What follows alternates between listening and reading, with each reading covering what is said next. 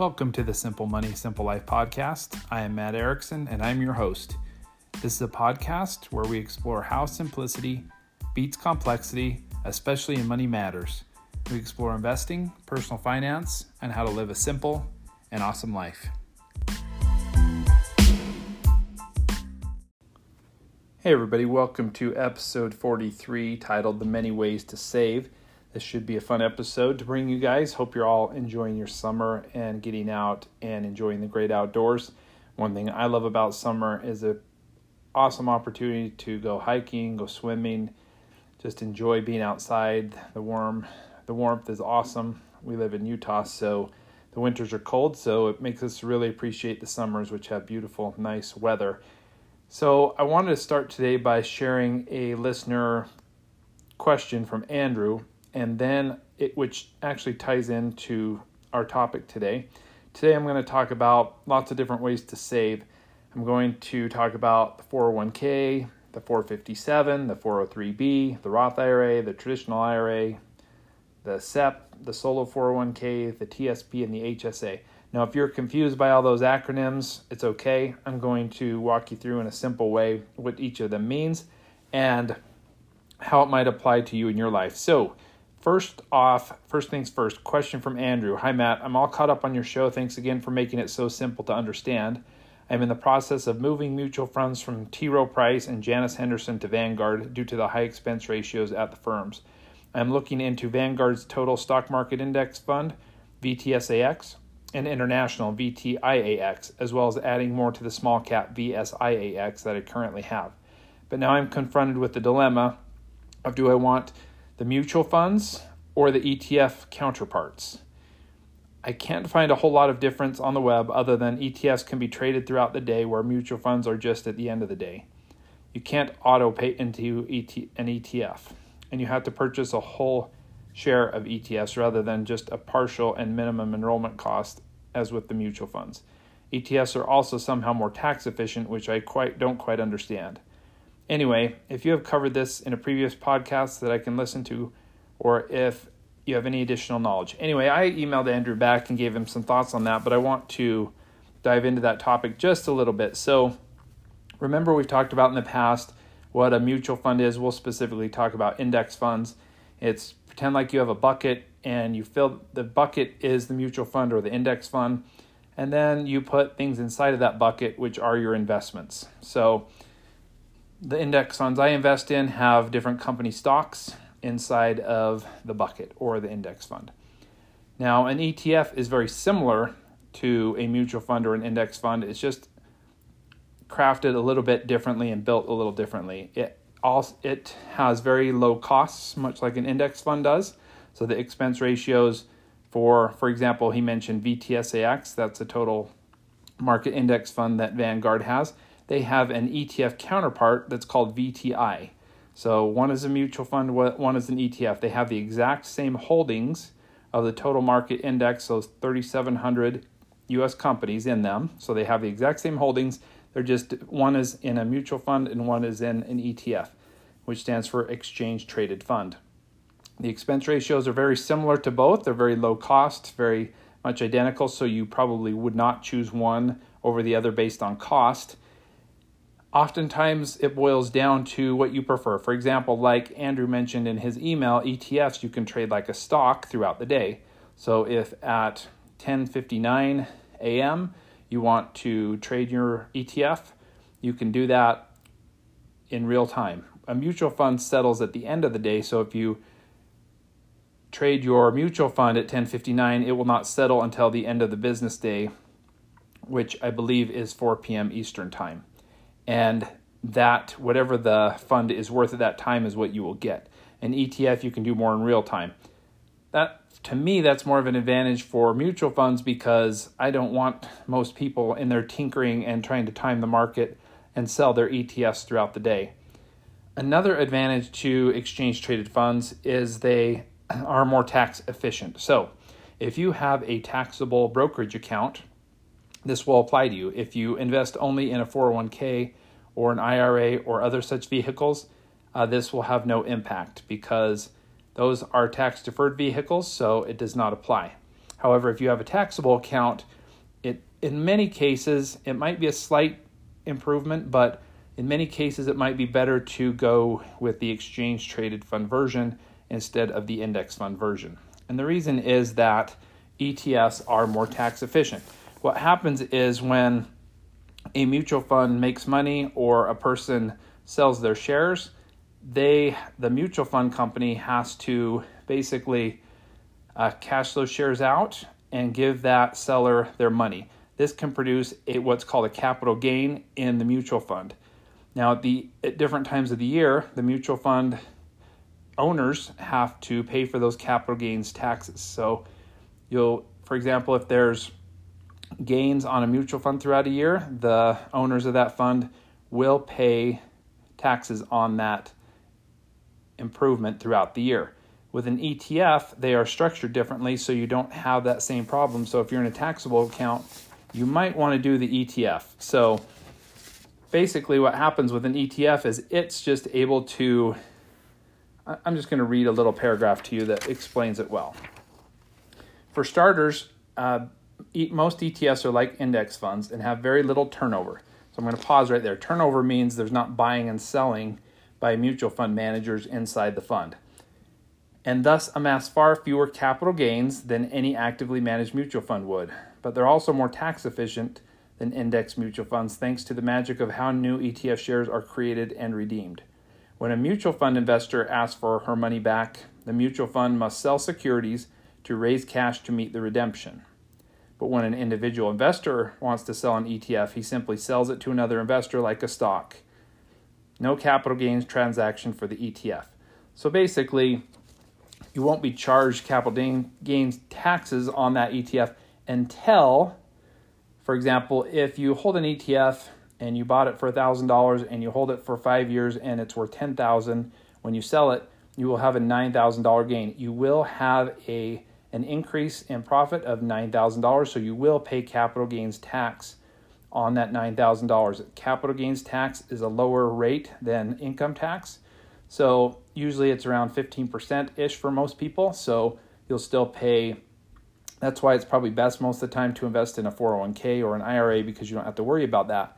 But if you fill those buckets up and want to do more investing, investing in a brokerage account is what I'm talking about. And you will pay capital gains when you take that money out, but that's just part of investing. It's part of the process. So I didn't mean to get too far into the weeds, and there are more things to discuss there, but I don't want to go there just to keep it simple. If you're investing in a taxable account, typically what you want to do is go with the ETF version. However, if you choose to go with an index fund, index funds don't have any turnover really. They don't buy and sell throughout the year. There's very little of that.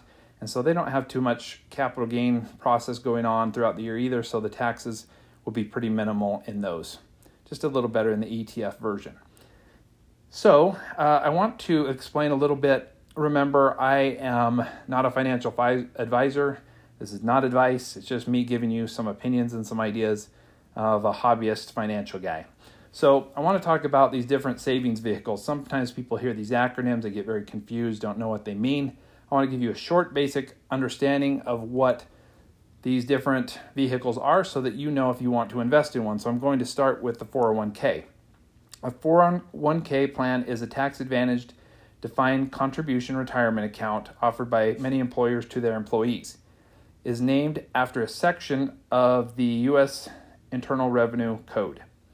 Workers can make contributions to their 401k accounts through automatic payroll withholding, and their employers can match some of those contributions. The investment earnings in a traditional 401k plan are not taxed until the employee withdraws that money, typically after retirement.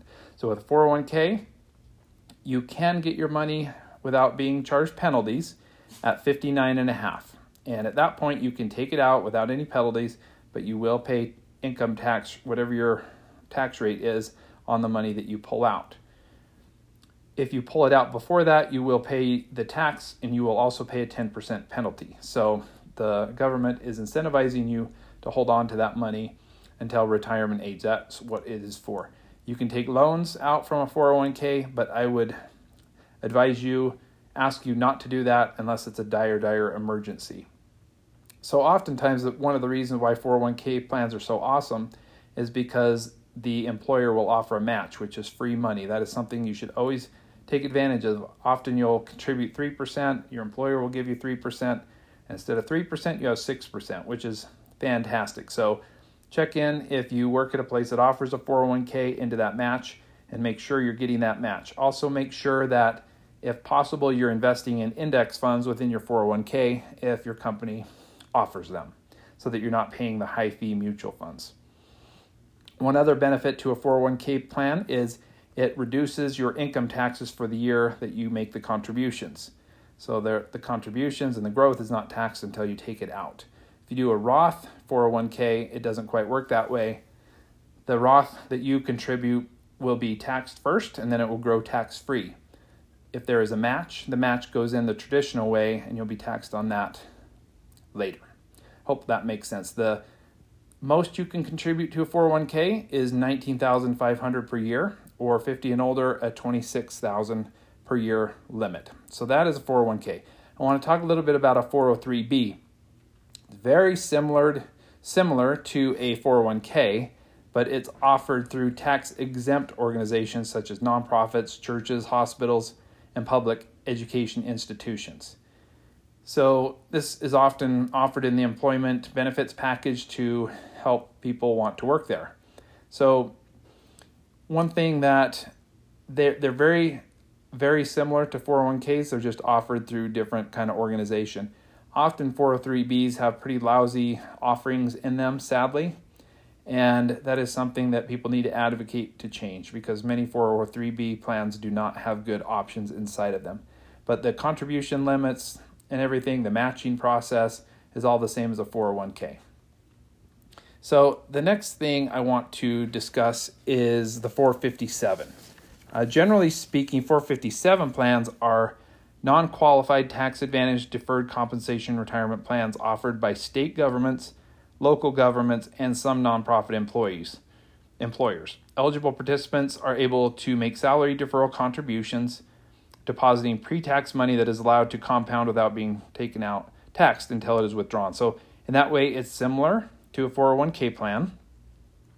The one advantage that a 457 has sometimes people could work at a place that offers both a 403b plan and a 457 plan, and you're eligible to contribute to both. That is a pretty much a jackpot for people. The cool thing about a 457 is it is under a different se- section of the IRS tax code, and so you can take it out without penalty before 59 and a half, which is different from the 403b and the 401k. So that is one really awesome perk to the 457. I think a lot of firefighters and other people, police officers and whatnot, have this offered because they often retire earlier and are able to live on that money and use that money before they hit that 59 and a half range. So, let's see. Next thing I want to talk about is a Roth IRA. I've done a whole episode on this, so I will go over this quickly. But a Roth IRA stands for Individual Retirement Account, and Roth is a senator who came up with this plan. And in an IRA, Roth IRA account allows a person to set aside money that's after tax, they've already paid taxes on it, up to $6,000 a year or $7,000 if you're 50 or older. You can take out the money that you put into a Roth anytime without penalty or tax because you've already been taxed on it. However, if you want to take the growth out, you have to wait until you're 59 and a half or older to take that out without any penalties. So you're only eligible to do a Roth if you're single, filing jointly, up to 125,000 adjusted gross income, or if you're mar- married filing jointly, 198,000. You have to make that or under to be eligible for Roth, and then there's a few phase out amounts as you go up. I don't want to go into those, but that's when you can contribute to that. A traditional IRA is just like a Roth IRA, except for you get a tax benefit in the year that you contribute instead of it going in after you've been taxed. So so a traditional IRA is again it's an individual retirement account allowed to individuals to direct pre-tax income towards investments that can grow tax deferred. So eventually, with a traditional IRA, you will have to take the money out and you will have to pay taxes on that. So, and there is something called a required minimum distribution that once you hit 72, you have to start taking a percentage of your 401k or your traditional IRA out each year. The government wants their tax money eventually, so they have rules around that. However, like I said before, with a 401k, traditional IRA, all these plans, if there's capital gains and appreciation in the fund, you're not taxed on that, so you don't have to worry about any of that while you're in your accumulation years. Now, the next one I want to talk about is a SEP IRA. It stands for Simplified Employee Pension. It's an individual retirement account that an employer or self employed individual can establish. SEP IRAs are used by small businesses and self employed individuals to meet their retirement saving needs. So, and then there's another one similar to that called a solo 401k, where some of the contribution amounts are higher than a traditional 401k. But I believe with that one, it's only for employers with no full time employees other than the business owner and their spouse. So if you're just working for yourself, a solo 401k, you can set that up through Fidelity or Vanguard or Schwab.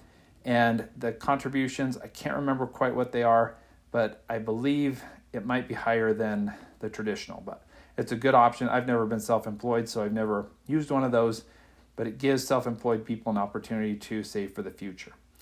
Now, the next one I want to talk about is called the Thrift Savings Plan. This is for government employees, and it's just like a 401k plan, but it has cheaper uh, funds within it, cheaper index funds, and it's simple. Uh, there's only five or six funds offered, and it's a wonderful retirement vehicle for government employees. I, be, I believe it's for federal government employees. Now, the last one I want to talk about is the HSA called the Health Savings Account. This is only available to people who have a high deductible plan offered to them at work. And the reason why HSAs are so amazing is they are the only triple tax advantaged vehicle out there, which means you put money in pre tax, it grows tax free, and when you take it out, you are not taxed. It's the only vehicle such as that. As an individual, I believe you can put in 3,600 a year and if you're married, I can't remember, but it's higher than that. And so I have one of these at work. I put in the max as an individual into that and you can invest it into index funds typically. With my plan, I have to leave $2,000 of it in cash, and the rest can be in index funds and be invested in growing. Now, with the health savings account, you can use it for health related expenses, including things like glasses, contact solution, I think first aid supplies and whatnot, and also for trips to the doctor or medical bills. Typically, there will be a card attached to it that you can swipe that will take it right out of your account. Or you can also choose to pay out of pocket for your medical expenses and let this account accumulate and grow with compound growth over time and use it in the future, maybe during your retirement years or something. So, the longer you can let it grow, the better. But obviously, if you need it to pay for medical expenses while you have it, that's what it's for. Again, you can't use it for other things. You can only use it for the medical. However, I believe once you reach 59 and a half, you can treat it like a traditional IRA where you take out the money for non medical things, but you pay the income taxes on it like you would a traditional IRA. So there's really no downside to an NHSA. They are fantastic. Now, if you have a health care plan at work, an insurance plan that is amazing and it's not an HSA, but they cover most of your costs on it, certainly those can be much better than an HSA. So don't choose an HSA just because of these benefits I'm sharing, but it's becoming more popular and it's an awesome opportunity to save money, lower your current tax bill, and grow your money for the future. So, those are a few retirement vehicles and savings vehicles I wanted to share with you guys today, just to give you kind of a basic understanding. I realize what I said, a lot of it was off the top of my head. There might be a few of the little details that are inaccurate about things, but I think I got most of it right. And I wanted to remind everybody about the $100 Amazon gift card drawing As soon as we get 50 reviews on the show, I will do a $100 Amazon gift card drawing for those who can prove to me that they have left a review on typically I think Apple Podcast is the one where you can leave the reviews for the most part. So I'm looking forward to giving that to some lucky person who does that. So we just need to get up to 50 reviews. We're getting close. I think we're only 5 or 6 away from that.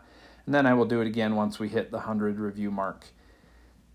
You can follow the show on Instagram, simple money underscore simple life. And you can also email me like Andrew did at simplemoney529 at gmail.com. And remember, the simple life is a good life.